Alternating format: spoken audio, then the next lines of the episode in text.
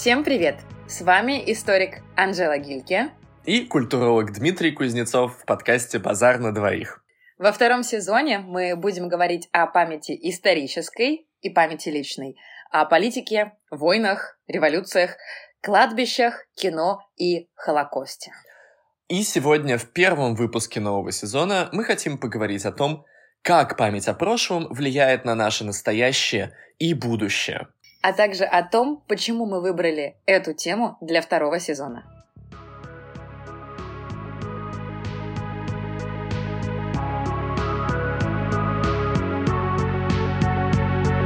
Прежде чем говорить о новом сезоне, то есть о будущем нашего подкаста, а, я хочу напомнить э, и нам, и нашим слушателям о том, что на самом деле нам уже почти год, потому что делать подкаст мы начали в мае 2022 года, и, соответственно, второй сезон выходит почти под нашу годовщину. На самом деле это очень э, классно, что мы не бросили и что, несмотря на отсутствие поддержки материальной, мы все еще продолжаем это делать, а, потому что, ну, правда, мы это делаем в большей степени, наверное, своего личного какого-то интереса mm-hmm. из а, своих каких-то а, знаний, которые просто не терпится, видимо, выплеснуть наружу. Некуда и... девать. А, нереально некуда девать. Никто слушать не хочет уже из друзей, поэтому вот решили, что пора записывать. А, да, и э, я очень рада, что мы начинаем второй сезон, тем более с а, такой интересной темой, mm-hmm. Которую, как выяснилось в процессе обсуждения а, тем для выпусков, можно повернуть вообще, в принципе, куда угодно, и обсуждать можно примерно все, что происходит вокруг нас э, сегодня и происходило в прошлом. Mm-hmm. И не просто так мы перечислили такое э, количество очень разных э, вещей в э, превью, да, к подкасту, что это реальные войны, революции, кладбища, и кино, и Холокост. Это еще и мода, это еще что, Дима? А, архитектура, Литература, пропаганда, архитектура. фотография. То есть реально вообще практически все. И для того, чтобы вам не казалось, что это все очень рандомно нами выбранное, мы хотим сегодня, собственно, и поговорить немножечко о памяти в целом. Что это такое, mm-hmm. как мы к этому пришли, зачем нам ее изучать, а, почему она важна, и что еще самое интересное, как ее можно и как ее используют. Mm-hmm. Как ее можно использовать и как ее используют. Да, а, разные политические и а, социальные силы и институции. Я люблю эту тему, ну, скажем, я вообще люблю эту тему, но еще я люблю ее как тему нашего второго сезона не только потому, что она такая богатая и да, плодотворная, а еще и потому, что для нас обоих это довольно э, личная история, так или иначе, э, занятие исторической, культурной и частной памятью. И поэтому, э, может быть, давай вкратце начнем с того, что мы расскажем, э, каким именно образом мы... Как мы к этой жизни дошли, да? Да, как мы уже сталкивались с памятью именно в каком-то научном контексте. Мне сейчас кажется, что я занимаюсь памятью примерно всю свою жизнь. Угу, честно. Ну, в плане, я имею в виду э, в рамках профессиональной, да, какой-то карьеры. Э, потому что первый мой диплом и сфера вообще исторических интересов всегда были связаны с пропагандой. И вот как я это стала понимать потом, чуть позднее, уже после написания диплома, это тоже тема памяти. Угу. А, ну и непосредственно темой самой вот памяти, как Memory Studies, я начала заниматься уже в магистратуре, когда изучала методы работы с подростками в музеях. Mm-hmm. Но в музеях не художественных, а в музеях мемориальных, в которых хранятся реальные исторические предметы, какие-то артефакты прошлого, а, каждый из которых является предметом памяти. Да? То есть каждый этот предмет несет в себе какое-то знание, какое-то событие, какое-то воспоминание. Угу. И вот как раз в этом э, дипломе, в своем в своей диссертации, я описывала, что такое вообще в целом память. И вот тогда впервые я, наверное, именно профессионально именно столкнулась с тем, что я стала прямо изучать эту тему, не вот просто как там где-то что-то пропагандировали, используя знания о прошлом, воспоминания, mm-hmm. а конкретно использую вот этот термин «память». Мгм. Не в том плане, что «ой, я что-то там помню», а вот то, что мы, собственно, сейчас будем обсуждать. Мгм. Не знаю, как уже сразу не перейти к обсуждению, вот, но пока так, наверное, на этом можно остановиться. Да, да, да. А, что на самом деле вызывает у меня сразу логичный вопрос, а, почему мы не запланировали какую-нибудь тему про музеи в нашем списке тем на сезон? Наверное, потому что когда я училась в Санкт-Петербургском государственном университете, в этом прекрасном просто образовательном учреждении на философском факультете, мне не дали писать тему про пропаганду. Мгм. Да. И у меня с того момента, видимо, травма, что Мгм. про музей я не хочу говорить в рамках памяти. Хорошо. Опустим тогда музеи. Мы Я... можем поговорить, я думаю, в один момент где-нибудь обязательно мы это затронем, потому что музей — это как раз то место, в котором очень легко передавать знания и Мгм. память Да, другим поколениям. да. Это, собственно, то место, где какая-то память о прошлом приходит к условно широкой аудитории. Я а, на самом деле занимаюсь э, темой памяти активно именно сейчас, да, потому что а, так вышло, что свою диссертацию, которую я сейчас пишу, а, я пишу о том, как э, в современной российской литературе, русскоязычной скорее, э, русскоязычной литературе и кино э, обращаются к теме частной и исторической памяти и в каких взаимоотношениях между собой они находятся, и, конечно, в каких взаимоотношениях они находятся с государственной политикой в рамках а, памяти и контроля над памятью, потому что а, что тоже стало для меня в какой-то момент открытием, что а, в каждом государстве да, а, существует определенная система законов и постановлений, направленных именно на формирование образа об историческом прошлом, и что это как бы не какие-то частные случайные инициативы, а на самом деле это последовательная политическая программа, которая осуществляется ну, в разных странах, естественно, с а, разными целями. А, И у меня есть еще один а, очень личный аспект моего интереса к памяти и историческому прошлому, который я выяснил вчера. Потому что вчера а, я разговаривал с астрологом. Что? а, Да, А, это называется это э, американское здравоохранение, которое ты можешь себе позволить. А, Я за 25 э, долларов заказал себе э, сессию чтения моей натальной карты. И астролог объяснил мне вообще все про мою жизнь и про мой жизненный путь. Мне это сделали мои выпускники бесплатно. Видишь, как хорошо преподавать в школе, а, что потом вырастают полезные дети. А, И, короче, а, мне сказали вчера, что моя луна находится в четвертом доме, а четвертый дом связан с, а, с образом дома и с образом прошлого.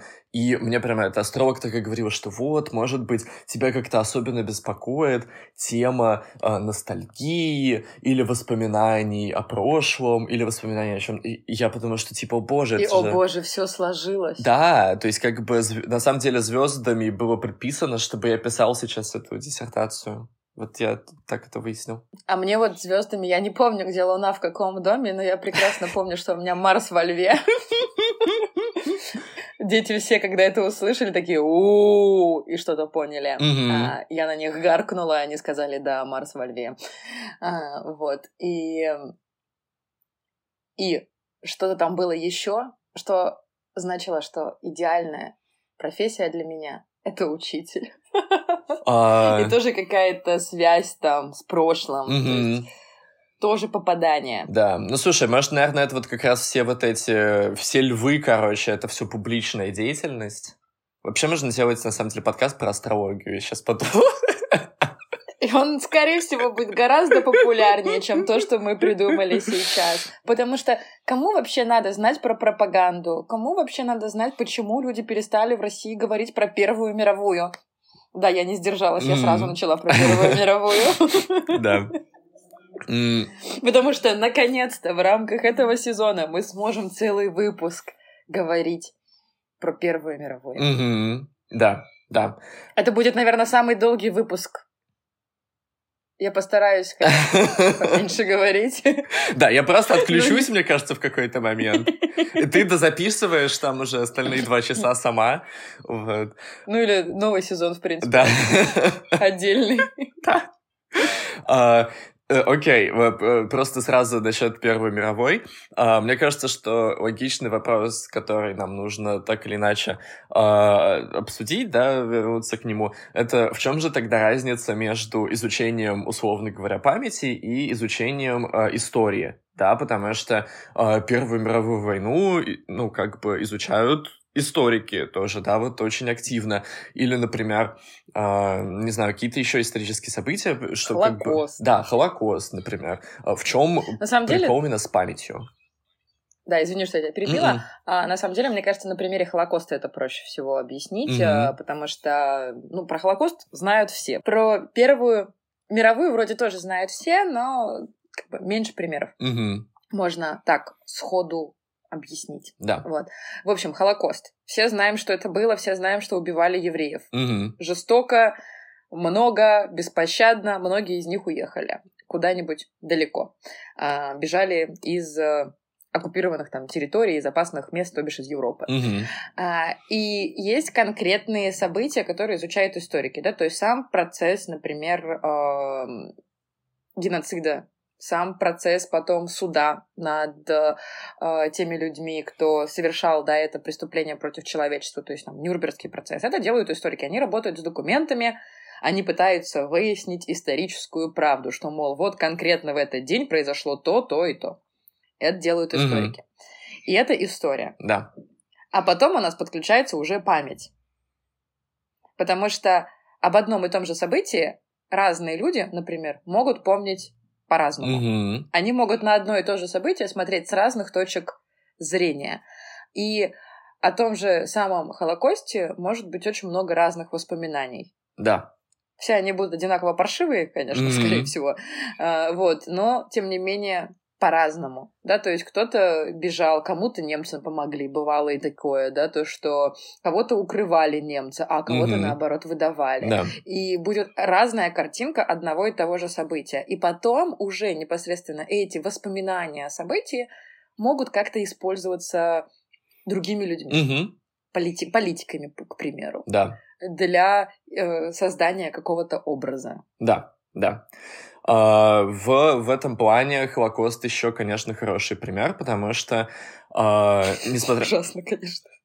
Звучит. Ну, да, это правда очень хороший пример, uh, потому что да, вот э, ты сказала, что мы все знаем, что это такое, мы все знаем, что это было. На самом деле до сих пор же, да, есть э, люди, которые отрицают то, что Холокост действительно происходил.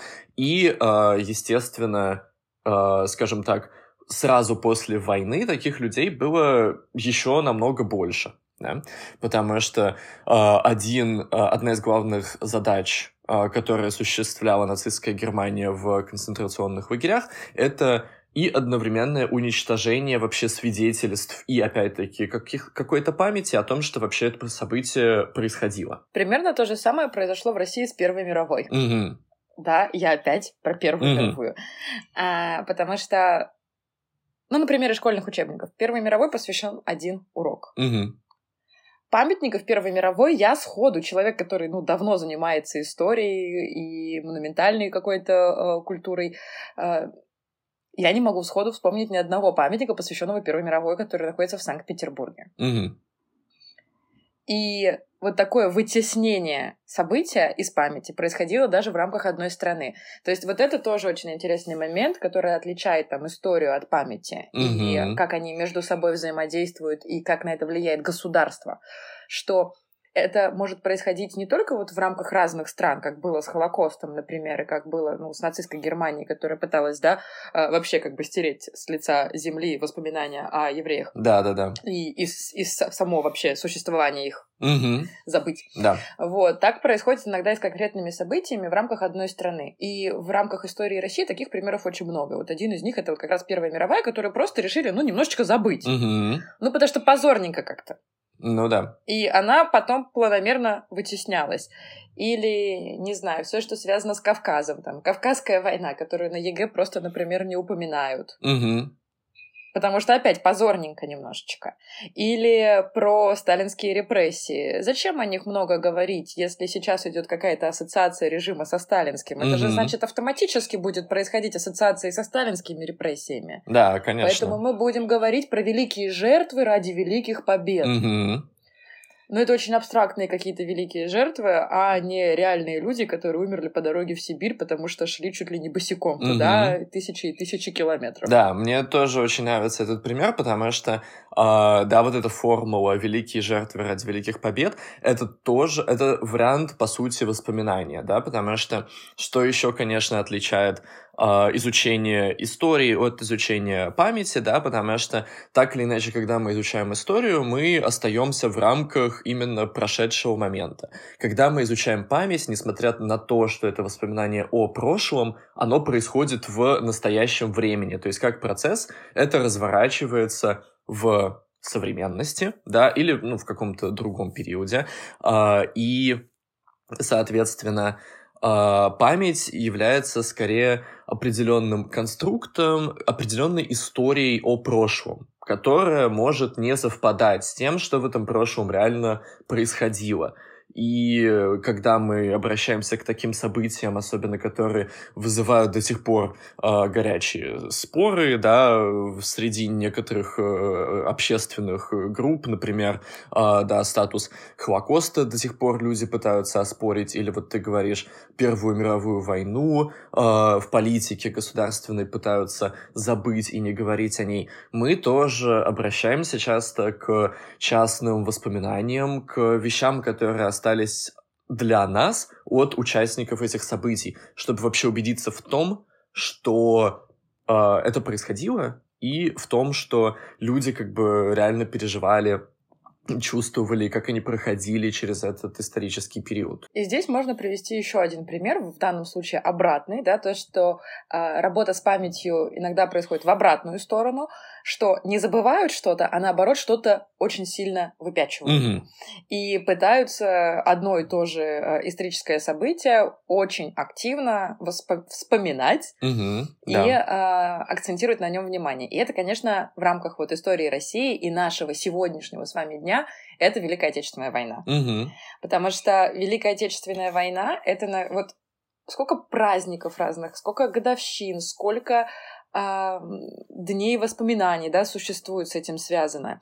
То есть у нас не просто так 9 мая выходной день. Конечно. Во всей Европе 8 мая, который тоже как бы День Победы, это нигде не выходной. И это нигде не День Победы, это День скорби. Угу. А у нас это именно День Победы. Почему так? Это тоже та тема, о которой мы будем говорить, я, насколько помню, у нас будет отдельный выпуск про Великую Отечественную, mm-hmm, потому да. что это очень большая и очень важная тема в рамках э, памяти и в рамках изучения памяти, ее использования для пропаганды. И, к сожалению, я реально говорю, к сожалению, это та тема, которая до сих пор очень сильно влияет на общественную политику в России. Да. И обилие вот этих годовщин, тоже показатель того, как государственная политика использует конкретные исторические события в рамках работы с памятью и в рамках формирования какого-то определенного образа страны, государства и события у людей ныне живущих. Угу. Да.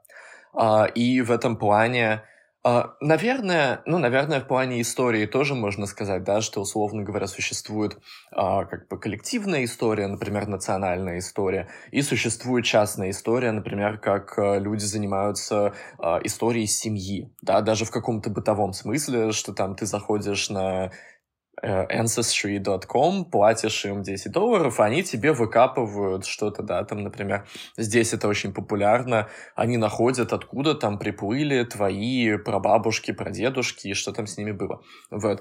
А в плане памяти, да, тоже есть вот это деление, о котором а, ты уже начала говорить, о том, что есть, условно говоря, государственная политика в рамках памяти, есть а, коллективная память, какое-то общественное представление да, об определенном историческом событии, и есть э, частные воспоминания. И между этими разными типами памяти, групповыми и личными, тоже постоянно происходят разные взаимодействия, э, совершенно тоже разного порядка. Э, согласие, противоречия, э, конфликты и так далее. Ну да, и здесь, конечно, стоит тоже отметить то, что как таковое воспоминание, оно характерно не только для отдельно взятых людей, но и для целых групп, сообществ, и наций. Угу. И, собственно, поэтому очень вот важно знать, какие даты являются таким общим местом памяти. Ну, это те же самые, опять же, праздники юбилея, о которых мы уже сказали. Вот. И это все, да, как вот э, то, что ты сейчас описывал, культурная вот эта большая память коллективная, она поддерживается средствами коммуникации, угу. она поддерживается разными институтами и разными ритуалами, связанными с этими событиями. Угу. То есть, например, а, возложение венков на Пискаревском кладбище 9 мая или а, возложение там цветов у того места, где была там прорубь в блокадном Ленинграде на реке Нева. Угу, Это да. определенные ритуалы, которые совершаются из года в год уже разными поколениями. Оно передается из поколения в поколение. И таким образом сохраняется вот эта культурная общая память, это общее место. А, и опять-таки, да, тут хочется сказать и о том, что а, когда мы уже говорим, например, о ритуалах, а, мы обращаемся к памяти как к определенному символическому конструкту да, и это то, как память существует и, например, в литературе, и в массовой культуре, и в кино, например, э, если, не знаю, э, если ты помнишь, и мне кажется, нам нужно будет реально что-то такое посмотреть, в какой-то момент был очень популярен такой жанр фильма, типа фильма о попаданцах. Люди, которые чем-то случайно попадают в прошлое, в какой-то да, а, чаще всего, кстати, они попадали в прошлое именно в период Великой Отечественной войны и как бы таким образом понимали, какой подвиг и на какой героизм шел великий народ там и так далее. И это был прямо очень популярный жанр, таких фильмов выходил миллион. И они тоже влияют на то, как мы помним о войне. Вообще, если мы сможем посмотреть больше, чем один или два этих э, фильмов э, отечественных про Вторую мировую. Mm-hmm. И если мы после этого выживем, не сойдем с ума и вот это вот все и не станем э, проповедниками Первого канала, то это, наверное, будет многого стоить. Да, то нам можно будет прямо поставить э, памятник или хотя бы какую-нибудь мемориальную э, доску, доску. Можно будет просто пост лайкнуть наш. Зашерить его там. Все-таки в какое время-то живем. Да. А, вот, кстати, тоже о памяти, да, что э, памятники, какие-то мемориалы тоже, которые существуют в публичном пространстве, да, это, естественно, не значит, что мы не способны помнить о тех событиях, которые не увековечены, да, таким образом, но так или иначе они создают публичный образ того, что называется... Э, мне очень нравится это выражение uh, usable past, в английских, в англоязычных memory studies, да, пам- э, прошлое, которое можно использовать для решения определенных социальных и политических э, задач. Да, и в рамках э, этого мы, кстати, в этом сезоне тоже поговорим а, про разные памятники угу. и про разные социальные инициативы, именно социальные, не государственные, потому что, ну, к сожалению, в нашей стране государственных инициатив а, я не знаю таких, вот, а социальных низовых инициатив таких много, угу. а, и не только в России, но и в других странах, например, в Германии. Вот, а, и что в России, что в Германии это связано с какими-то репрессиями или с Холокостом, угу. вот, с геноцидом. Это вот, например, таблички да. Такие железные, как типа из паспорта, только без фотографии, с надписями, кто там когда был репрессирован угу. и когда был реабилитирован, если был. И вот такие таблички можно найти в разных городах в России. В Германии это, например, таблички ряд на домах, э, где жили евреи, которые были отправлены в разные концлагеря. Угу. Вот. А, и это тоже память. Да. да, это тоже то, как акцентируется, акцентируется внимание на тех или иных событиях. И вот э, здесь, кстати, э, ты до этого упоминал, угу. что э, у нас э, есть память еще в том числе и индивидуальная, что мы сейчас стали чаще обращаться к каким-то конкретным воспоминаниям конкретных людей. И э, даже неважно, знаменит это человек был или нет, просто человек. Да, важен да, да. именно человек. А, Это недавно, кстати, совсем произошло. Вот только вот в конце 20-го, в начале 21 века начали придавать внимание не только вот такой общей какой-то героике, но и индивидуальным страданиям, да, то есть стали Мгм. как-то признавать там травмы, говорить о конкретных людях. И именно поэтому, ну вот э, с 90-х, наверное, примерно, э, стало очень популярно в исторической литературе такой как бы условный жанр, когда описывается жизнь э, людей, о которых ты ничего не знаешь, Да, да, но да. приводятся их какие-то там воспоминания, их жизненный путь, они естественно, там перемежаются с историческими какими-то важными событиями, но Мгм. они идут фоном, а на этом фоне идет жизнь обычного человека. И фильмов таких тоже сейчас очень много. А, на самом деле еще такой э, аспект э, вообще э, занятий памятью, мы как так ходим вокруг да около, и мы, в принципе, его уже называли несколько раз, что, э, да, мы все время говорим, память о том, как э, страдали другие люди, или память о травме, память о геноциде, память о репрессиях и так далее. Что очень интересно, что вообще как научная дисциплина тоже э, memory studies, да, изучение памяти, возникла из э, необходимости изучать именно травматичное прошлое, что как бы, э, условно говоря, нормальный общественный и политический импульс после того, как произошла какая-то катастрофа, это э, замести эту катастрофу под ковер и как бы двинуться дальше, потому что вообще нужно работать, жить, платить налоги. Да, и вот здесь, наверное, мы должны все-таки упомянуть Алейду Асман, Мгм. Вот, потому что именно эта э, барышня, которая была немкой по происхождению и уехала, а немкой по происхождению и еврейкой По рождению, а, она вынуждена была покинуть, естественно, Берлин в 30-е годы, и в конце 30-х она оказалась в Марселе, где уже была женщиной без гражданства. Их всех лишили гражданства, многих, да, вот философов крупных, там, например, Беньямина тоже, который вместе с ней в этом Марселе э, сидел, правда, умер потом в Испании через Да, несколько да, месяцев да. при попытке бежать. Вот как раз. А, И Асман ждала американскую визу в Марселе и вот переживала очень сильно о том, как вообще будет там э, в дальнейшем с ее родиной. И тогда она впервые обратилась к теме памяти. И сегодня ее труд, который называется, если я правильно помню, «Длинная тень прошлого», а, является вообще одним из а, основополагающих трудов по тому, что такое память. Да. И вот ты как раз сказал, что после какого-то травматического опыта хочется его поскорее забыть а, и пойти дальше. Ну и это работает так не только с людьми конкретными, это вот и со странами так работает. Так было, например, с Германией. И вот Асман, она как раз писала на примере Германии про это, Мгм. что, ну вот, Германия такое вот ужасное совершила что-то, и что с этим дальше делать? Мгм. Сначала нужно это забыть, и поэтому вот как бы первый период, такой первая стадия, которую она описывает, это забвение. Да. Когда нужно просто отключиться и сделать вид, что этого не было, потому что иначе действовать дальше невозможно.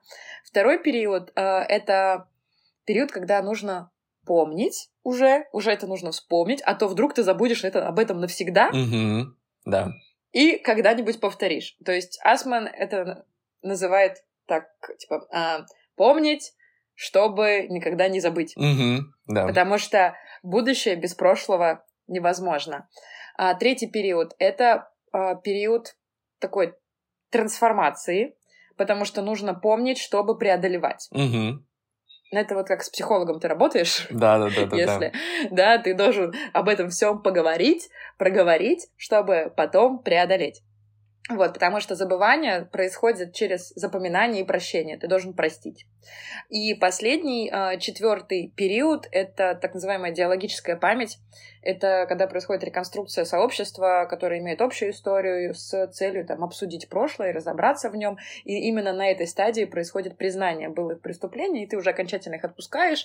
А, И как только ты признаешь былые преступления, ты а, таким образом отмежеваешься от этих самых преступлениях, Мгм. от этих самых преступлений, Мгм. и, э, ну, можешь, типа, спокойно идти дальше без э, какой-то ассоциации себя с преступлениями прошлого. Да. В данном случае, если говорить на примере Германии. Мгм. И вот Германия в этом плане уникальный, конечно, пример, который э, стра- страны, которая смогла пройти эти ступени, Мгм. Да. и сегодня они уже не чувствуют, естественно, этой вины за нацистскую Германию, потому что произошло вот это размежевание между а, Германией нацистской и Германией сегодняшней. Мгм.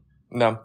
А, в этом плане а, тоже хорошо, что мы вспомнили еще одну функцию, на самом деле, такой а, коллективной, да, общественной памяти, которая заключается в том, что память нам необходима для того, чтобы а, у нас существовал какой-то вообще общественный консенсус, да, и для того, чтобы в обществе были налажены отношения и взаимопонимание между участниками, опять-таки, разных групп, у которых могут быть а, конфликтующие между собой воспоминания об определенных исторических событиях и об определенных периодах в жизни общества и в жизни страны. Для того, чтобы а, такой общественный консенсус существовал, нам нужно договариваться о как том, что да, вот приходить к тому, что у нас есть какой-то э, единый образ прошлого, который так или иначе учитывает все эти э, конфликтующие между собой часто точки зрения. В э, А- Алейда Асман оставила нам еще одно, э, ну не одно, но очень много, конечно, э, такое. Очень много. Да, она написала реально очень много книжек, и они все о памяти. А, Она написала о том, почему вообще нам так сложно э, не только изучать память, а еще и говорить о памяти, потому что а, это такая вещь, которую невозможно описать без метафор. Что когда, да, что мы не можем говорить о памяти вообще. Да? А, мы можем о ней, а вот когда мы говорим о памятниках или о ритуалах, а, да, там о музеях, она становится для нас понятной и конкретной. И в этом плане она писала, что память вообще как э, какая-то символическая и психологическая структура не существует в отрыве от своих носителей. И что когда в обществе появляются новые носители памяти, они сразу расширяют вообще наше представление о том, как память может существовать. То есть э, и она приводит пример, что, например, а, да, для древних греков они представляли себе в память в виде манускрипта, который ты постоянно разворачиваешь, да, и вот э, и было даже много фразеологизмов, что вот именно память разворачивается, да, потом а, люди представляли себе память, например, через живопись. Сейчас чаще всего до сих пор, мне кажется, мы представляем память как или фотографию, или кино. Я подумала про фотоальбом Угу, да. в первую очередь. То есть вот у нас сейчас вот эти уже медиумы, и поэтому для нас память, она как бы более, на самом деле, зрительная, чем какая-то еще. Вот. А, хотя тоже, да, память может быть связана и со звуком. Мгм. Ну, это как раз про роль коммуникации и средств коммуникации Мгм, в мгм. а, нашем обществе, потому что, ну, типа, что имеем, чем сейчас пользуемся, на это память и переносим, естественно. И вот здесь ты а, сказал, да, что м, память функция, одна из функций памяти — это формирование, да, там, какого-то образа, переживания вот этой травмы, Мгм. но иногда, к сожалению, происходит по-другому. Да. Иногда государство использует память для замалчивания, как мы уже говорили, каких-то моментов, и для формирования так называемой позитивной истории страны. Мгм. Да. И, например, из-за этого до сих пор почему-то очень у многих людей существует образ хорошего Советского Союза. Ага. Вот. И я понимаю, что очень у многих реально такое, как бы, людей, которые там жили в Советском Союзе, остались такие ностальгические воспоминания, но ностальгия — это тоже память. Конечно. И это абсолютно функция нашего головного мозга. Мы чаще всего помним хорошее, чем плохое, спустя годы. Мгм. Да. Ну, вот я на своем личном примере. У меня дед был ужасный алкоголик. Ну, просто ужасный алкоголик. Он несколько раз пытался меня убить Мгм. по белой горячке. Абсолютно стрёмно. Он столько пил, он столько меня материл в детстве, ну, как бы просто потому, что ну, он был супер пьяный. Ну да. Но я, что я помню? Я помню, какой он был хороший. Мгм. Мгм. Мгм. Как он со мной играл, что он там меня куда-то водил, что он меня учил э, розетки электрические менять, когда мне было 6 лет. Мгм. Прикольно. Вот я Да. помню вот это. Да, потому что происходит замещение негативных воспоминаний положительными воспоминаниями. Мгм. И э, это ностальгия да, которая тоже является э, формой памяти, и ностальгия присуща не только конкретно взятому человеку, но есть и ностальгия в рамках э, государ... такой коллективной памяти. Да. А, и очень часто вот эту ностальгию используют для формирования позитивной истории страны. Мгм. Поэтому очень часто можно услышать вот такую фразу, типа, от каждого поколения, что вот «а при нас-то там лучше было». Да, да, да, да, да. А, в этом плане тоже, на самом деле, а, чем, мне кажется, изучение ностальгии немного отличается, да, от э, изучения памяти вообще, что всегда, когда мы говорим о ностальгии, мы э, учитываем вот этот эмоциональный компонент, да, потому что э, ностальгия без вот этого сентиментального отношения с прошлым, да, о котором ты говоришь, э, ее, ну, не существует. И ну, мне кажется, что ностальгия сейчас тоже такая очень актуальная тема, особенно для многих людей, которые так или иначе уехали, например, из страны, да, и т- ты оказываешься в ситуации, когда а, память о память о другом, да, и о прошлом, и как бы о географически другом, да, она начинает меняться, и так или иначе у тебя сохраняется какой-то образ, например, места, из которого ты уехал, который может быть не то чтобы не связан с тем, как это место вообще существует сейчас, а даже на самом деле не связан с тем, каким это место было, когда ты там жил. Но, Естественно. да, это э, тоже как определенный символический конструкт уже скорее. И это на самом деле очень опасно, потому что когда происходит вот такая, а, благодаря ностальгии формируется какая-то позитивная история, ну, в нашем случае там города, страны, деда, не знаю, чего угодно, оно может привести к тому, что через поколение, например, там условно, в памяти людей останется совершенно другой образ этого места и этого события, чем он был на самом деле. Мгм. Поэтому, например, сейчас происходит трансформация такая образа Советского Союза, и я об этом говорю как человек, который преподает, преподавал историю там в школе. А, Если посмотреть учебники там 90-х, там потом нулевых, потом десятых годов, а, то видно, как происходит вот это изменение, что, мол, не все так плохо было. И с каждым разом людей, которые думают, что не все так плохо было, становится все больше и больше. Мгм. И, и тоже, ну, или про Сталина, да, например. И если постоянно не акцентировать внимание на исторических фактах, Мгм. на архивных документах в данных случаях, на реальных правдивых воспоминаниях, а не, носталь- не на ностальгии и на э, вот этих каких-то позитивных моментах, то тогда может получиться, что через какое-то время все будут любить Сталина. Мгм. Да-да-да. Потому что он великий лидер, который страну-то на ноги поставил. Мгм.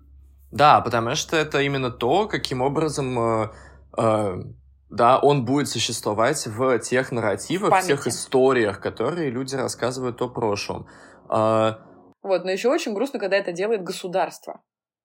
Потому что одно дело, там, бабушки, дедушки что-то рассказывают про Сталина, а другое дело, когда об этом пишут в учебниках. И об этом мы тоже будем говорить, потому что, конечно, память, э, история и образование, они между собой очень сильно связаны. И, конечно, в выпуске про пропаганду мы об этом всем как поговорим. Мне очень нравится тоже то, что написала о ностальгии э, Светлана Боем, да, Светлана э, Боем. она э, исследовательница, она из Советского Союза, да, она уехала в США, и ее уже академическая карьера сложилась в Соединенных Штатах. Она вообще занималась темой ностальгии, да, и э, у нее есть очень красивый про ностальгию аргумент. Она говорит, что она выделяет два типа ностальгии. Вот. Мне сейчас даже стало так интересно, что интересно, появился ли уже какой-нибудь третий с того момента, когда написала эту книжку. Вот. А, в книжке «Будущее ностальгии», да, она обращала внимание на то, что слово «ностальгия» состоит из двух корней. «Ностос» — дом и «альгос» — потеря.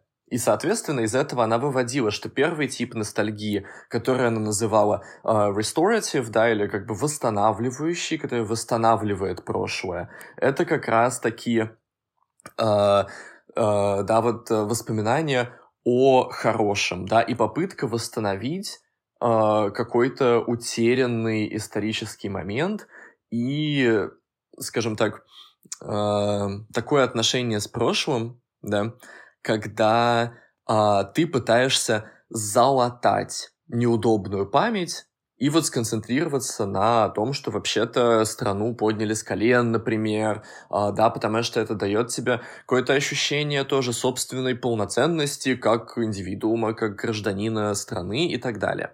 Второй тип ностальгии сфокусирован именно на второй части этого слова, то есть на потере. И это чаще всего как раз будут личные какие-то воспоминания, да, и э, люди, которые занимаются вторым типом ностальгии, они как раз не позволяют э, забыть о том, что что-то было потеряно, и они скорее, как бы, они живут в таком пространстве э, руин в каком-то смысле, да, э, они видят ностальгию как э, скорее мечты, или она говорит, что как будто бы даже сны о том, что никогда не существовало, и они работают с этим воспоминанием. То есть они как бы критически подходят к этому чувству ностальгии. Кстати, вспомнила, что есть еще особый вид ностальгии. Угу. Вот, ну такой условный, ну который... Ну-ка, сейчас мы дополним тоже... Светлану Боем. Давай ее дополнила Алейда Асман однажды, точнее, или кто кого, наверное, Асман раньше написал, но Асман написала, что есть особый эм, вид тоже памяти и ностальгии, остальгия. О. Она это в 90-е написала. Угу. А, в конце 80-х. Ну, в общем, уже ближе к падению стены, угу. что Германия скучает сейчас по Востоку. Mm. Вот, астальгия. Mm-hmm. Да, типа, да. такая тоже очень интересная. Слушай, тема. это реально, ну, да, есть вообще, по сути, целая тема, да, как бы вот именно памяти и ностальгии именно в Восточной Европе, скажем так, в Восточном блоке. Есть очень много людей, которые этим занимаются, научные группы. А, у Боем тоже в этой книжке есть несколько глав, посвященных ностальгии об образе Запада в социалистический период что как бы люди, которые столкнулись с реальными странами Западной Европы уже после э, развала Советского Союза, Распада, да. да, они испытывали ностальгию на самом деле по тому романтическому образу, который существовал в их головах до того момента, когда Со они шпионами. могли... Э, да. Иглами, зараженными спидом. Mm-hmm. Это мы вас отсылаем к выпуску про конспирологию городские легенды в первом сезоне. Да, да, да, да, да, да, да. Да, что вот э, с этим романтическим образом у них как бы были особые отношения, вот, а с э, реальностью, да, такой как бы... Что-то не пошло. Да, да, с реальностью отношения всегда сложные. Вот. Или, например, что ностальгически... Вот, э, например, в песне... Сейчас, а, в песне Наутилуса Помпилиуса из фильма «Брат 2», да, это тоже, по сути, про то, что, типа, когда то о, мне стали слишком малы твои тертые джинсы, нас так долго учили любить твои запретные плоды, типа, прощай, Америка, где я не был никогда. То есть это как бы про то, условно говоря, что у человека существует этот, существовал этот э, выдуманный, да, образ о Соединенных Штатах, например, человек столкнулся с реальной страной, и ностальгируют по выдуманному представлению о том, как это как бы должно быть. Да? Э, очень интересная ситуация, э, в которой, ну, на самом деле, мне кажется, оказываются часто многие люди, которые вообще куда-то уезжают.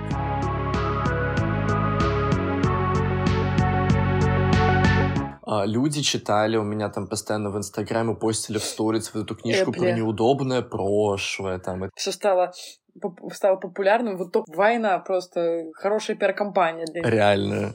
Это, это в здании новая литературная вот на самом деле стоит за войной в Украине, что Ирина Прохорова там так и нужно распиарить книжку. Давай, нападай.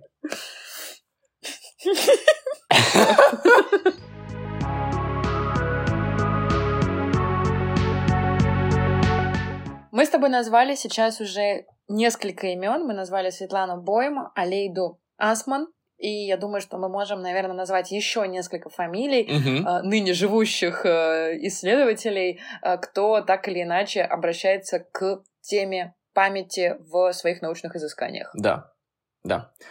А, Это для интересующихся, если кто-то хочет что-то еще почитать. мгм. Но мне кажется, что многие из вас некоторые из этих э, произведений уже читали. Да. Например, Эпли «Неудобное прошлое». Память о Да. государственных преступлениях в России и других странах. Мгм. Супер популярная Да, книга да, была в да. одно время.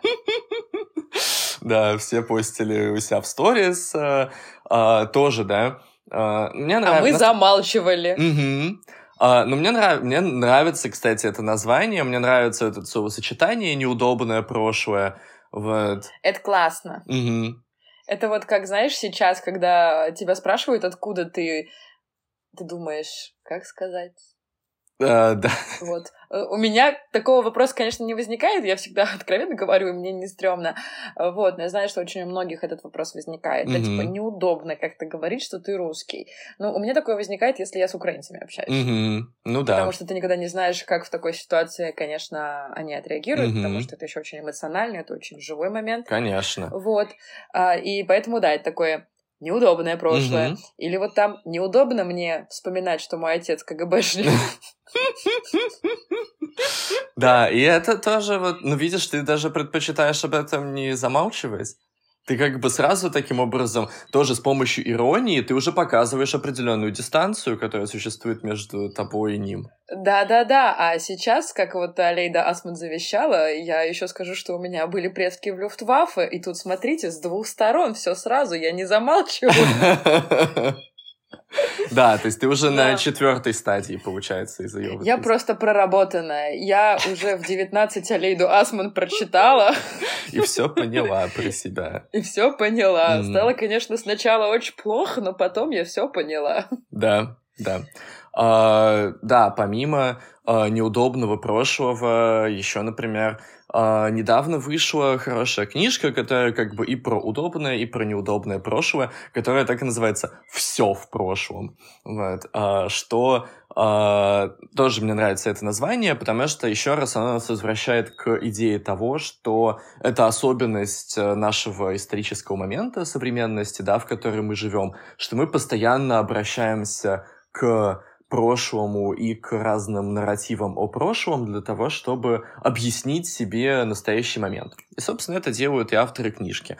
И это э, такой большой сборник, да, где, условно говоря, много статей там про, например, а, художественную литературу или научная фантастика и память, да, или мода и память, памятники и память и так далее, и так далее, что на самом деле дает очень хорошее представление о том, насколько в каких формах вообще историческая и общественная память существует и в нашей повседневной жизни, и в нашем опыте как читателей, э, зрителей, э, не знаю, посетителей выставок тоже и так далее. Не такой позитивный, как все в прошлом, вот этот сборник, потому что я его тоже читала. Э, Другая книжка это Кривое горе. Память о непогребенных эм, историка литературоведа Александра Эткинда. И эта книга, конечно, такая про горе. Мгм. Вот совсем про горе. Очень кривое, как говорится в названии. А, Это про жертв советских репрессий. Мгм. И о том, как а, работают тоже, опять же, механизмы памяти и скорби, а, как это горе воспроизводится в разных текстах, в разных ритуалах, и о том, какая существует культурная память сегодня пост, про вот эти самые репрессии. Мгм. И, конечно, эта книга сейчас а, достаточно актуальна, наверное, больше, чем а, в тот момент, когда она была издана, а, потому что сегодня почти некому легально заниматься а, темой жертв советских репрессий, так как а, мемориал был ликвидирован Мгм. а, и больше не может законно, к сожалению, функционировать в а, нашей стране. Вот, кого интересует, опять же, эта тема про советские репрессии, я могу, честно, вот посоветовать книжку Эткинда, вот это «Кривое горе. Память о непогребенных». И если что, не переживайте, мы все эти книжки напишем в описании к выпуску Да, с да, да. полными названиями, именами, чтобы вы могли посмотреть. Мгм. Да, а, про непогребенных это тоже на самом деле нас возвращает к тому, о чем ты говорила, о том, что обществу нужно так или иначе пережить э, травму, да, о каком-то насилии, совершенном в прошлом, для того, чтобы нормально дальше существовать, потому что как раз-таки погребение — это, по сути, тот момент, когда ты можешь перестать горевать, и когда для тебя эта травма перестает быть... Э, да, вот присутствует прямо сейчас. Здесь я немножечко отвлекусь от списка рекомендованных книг и вспомню Первую мировую. Давай. Вот. Давай посчитаем, Потому сколько что... раз ты вспомнил Первую мировую войну потом. Я говорила сильно меньше о ней, чем вспоминала, поверь мне. В общем, про не... просто это интересный факт про непогребенных. И опять же про то, как функционирует общество по-разному в разных странах э, и в разных э, социальных ситуациях. Угу. Потому что это один и тот же нарратив про погребение в данном случае работает, да. Э, ну вот эти люди, которые были в репрессиях, о них не знали, их не похоронили, условно. Да, да, да. Судя по этому термину. Угу. А погребение это тот ритуал, который нужно совершить, чтобы окончательно смириться, чтобы окончательно понять, что вот это произошло горе. Да. Вот. А, и, ну, поэтому, в принципе, как бы захоронение и кладбище это очень важно. Угу. А, вот. А, и сколько у нас прошло, чтобы об этом заговорили. В то время как во время Первой мировой, например, а, эта тема про непогребение появляется практически сразу. То есть война еще не закончилась, а в 17 году, в 18 уже появляется тема погребений. Угу. И о том, как, например, сделать могилы, как э, вывозить э, погибших и что делать с теми, кого не нашли. И так появляется могила неизвестного солдата. Всем нам сейчас очень э, понятный образ, что это такое, но это вот появилось тоже в э, тему памяти о непогребенных. Mm-hmm.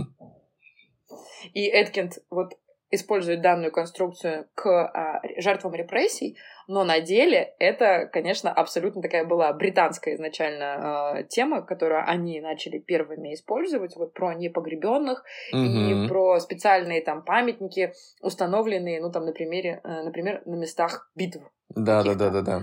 То, что вот там погибло дофига людей, мы не знаем сколько. Мы не знаем, кто конкретно, но мы поставим один символический памятник этим непогребенным. Угу, да. И в этом плане, как бы тоже, ну, вот все ритуалы, связанные с захоронением, это на самом деле очень тоже важно. Они все выполняют очень важную культурную функцию. Есть же до сих пор а, много сообществ, которые занимаются именно тем, что они пытаются восстановить а, имена жертв каких-то, э, например, э, репрессий, да, или военных событий. Да, почему это важно? Потому что в тот момент, когда, условно говоря, ты можешь сказать, что Вообще-то это был человек, у которого было вот такое имя и фамилия, и что он жил, и он родился в таком-то году. Этот человек сразу переходит из поля вот этих как бы анонимных жертв, условно говоря, ради великих побед, например, да, или ради чего-то еще ему возвращается его какая-то... Личность. Да, да, индивидуальность. И мы уже видим его не просто как цифру в большом историческом нарративе, а как бы как реально существовавшее лицо, у которого, ну, там была какая-то, не знаю, семья, там дети угу. и так далее, и так далее. Да, и в этом плане мне, например, очень сильно нравится ритуал. Вот мы говорили сегодня уже, да, о ритуалах, что mm-hmm. они важны для формирования памяти и памяти об историческом прошлом. Да. А, опять же, в Британии, опять же, в рамках Первой мировой существует такой ритуал. Не помню конкретно где, но в нескольких деревнях, что в а, определенные дни они просто зачитывают список имен с краткой э, какой-то информацией об этом человеке, там типа с возрастом и там, например, с профессией. Mm-hmm. И это все mm-hmm. люди, которые погибли там во время какой-то битвы вот из этого городка. Да. И это придает сразу, конечно, когда тебе не просто говорят погибло 100 человек, uh-huh, uh-huh. а когда тебе говорят поименно каждого из этого э, списка и говорят, ему было столько-то лет, у него было двое детей, он работал кем-то, кем-то, Угу. у тебя сразу встает в голове а, вот эта армия просто людей, угу. которые были там, ну в данном случае там пушечным мясом, да, да, да, да. Вот, во время там войны, или вот как у Эткинда, да, они там все в гулагах умирали. Угу. Да, э, мне кажется, что у нас было что-то похожее в плане э, последнего адреса тоже было какое-то да. чтение, да, публичное чтение имен э, репрессированных на... А вот это все из Первой мировой, все эти штуки. Вот, да, реально тоже интересно, что, скажем так, у есть определенная память о самих мемориальных ритуалах, да, что у них вообще-то тоже есть какая-то история существования. А, В общем, друзья мои, это нескончаемая тема. Наш второй сезон не закончится никогда, судя по всему. Пока мы не перескажем все книжки, которые мы прочитали про историческую культурную память, а, мы не уйдем из ваших ушей. Марианну Хирш еще можно посоветовать, кстати. Да, вот, э, действительно, потому Кстати, что... Кстати, Марианну Хирш знаешь, кто переводил? Ну? Я просто помню. Ну? Николай Эпли.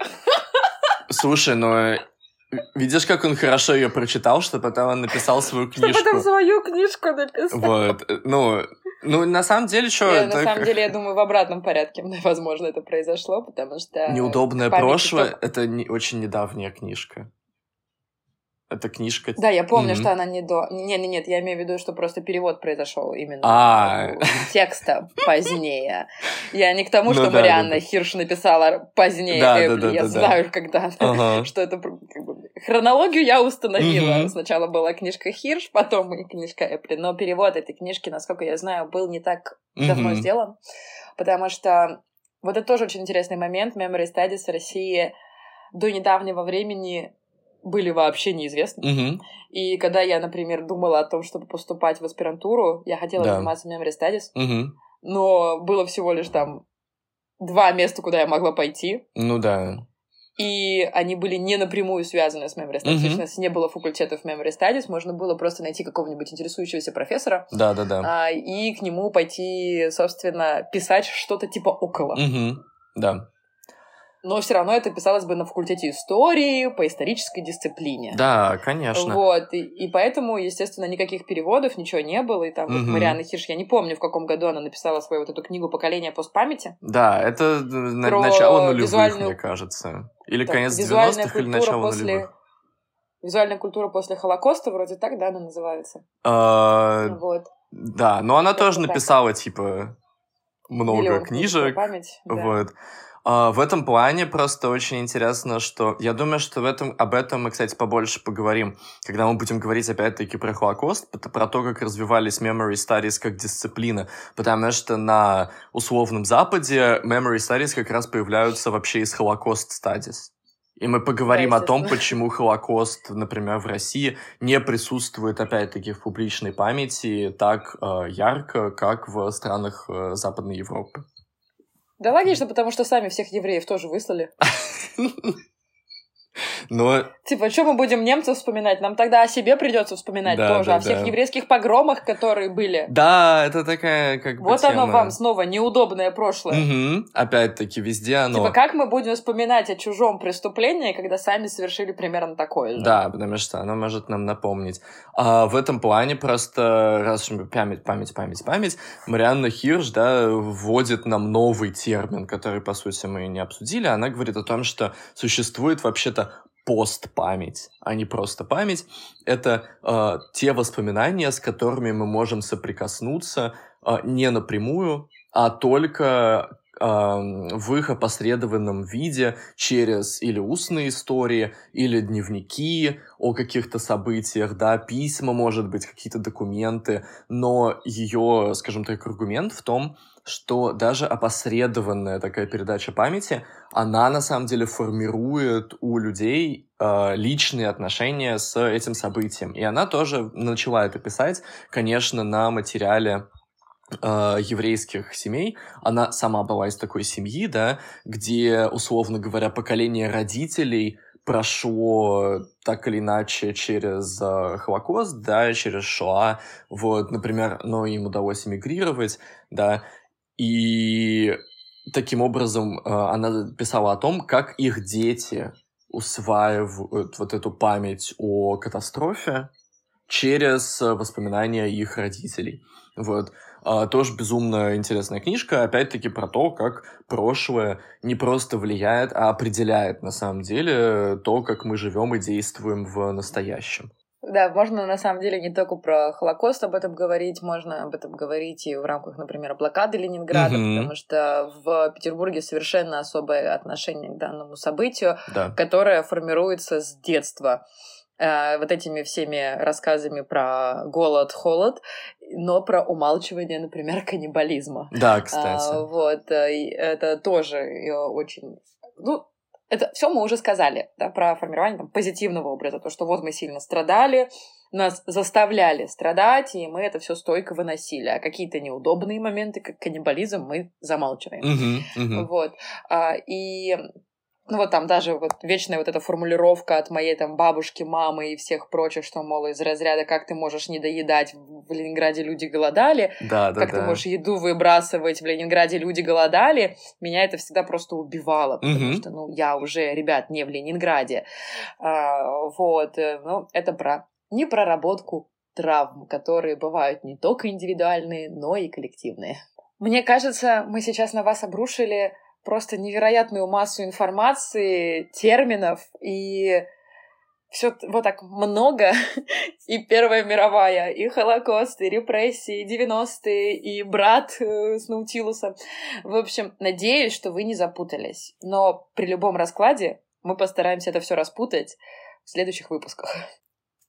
Итак, мы определились с нашей программой на второй сезон, в котором мы будем говорить про память как социальный, э, символический, общественный конструкт, о том, как память влияет на нашу повседневную жизнь, на то, как мы представляем прошлое и каким образом мы видим свое будущее. И как э, государство и другие интересы борются за нашу память и за образ прошлого, который существует в нашей голове. Ну и на этом первый выпуск второго сезона торжественно подходит к концу. Если у вас остались вопросы, пожалуйста, пишите. Мы постараемся еще разочек это все объяснить. Может быть, в письменной форме получится покороче. С вами были культуролог Дмитрий Кузнецов и историк Анжела Гильге. Всем пока-пока. Пока-пока.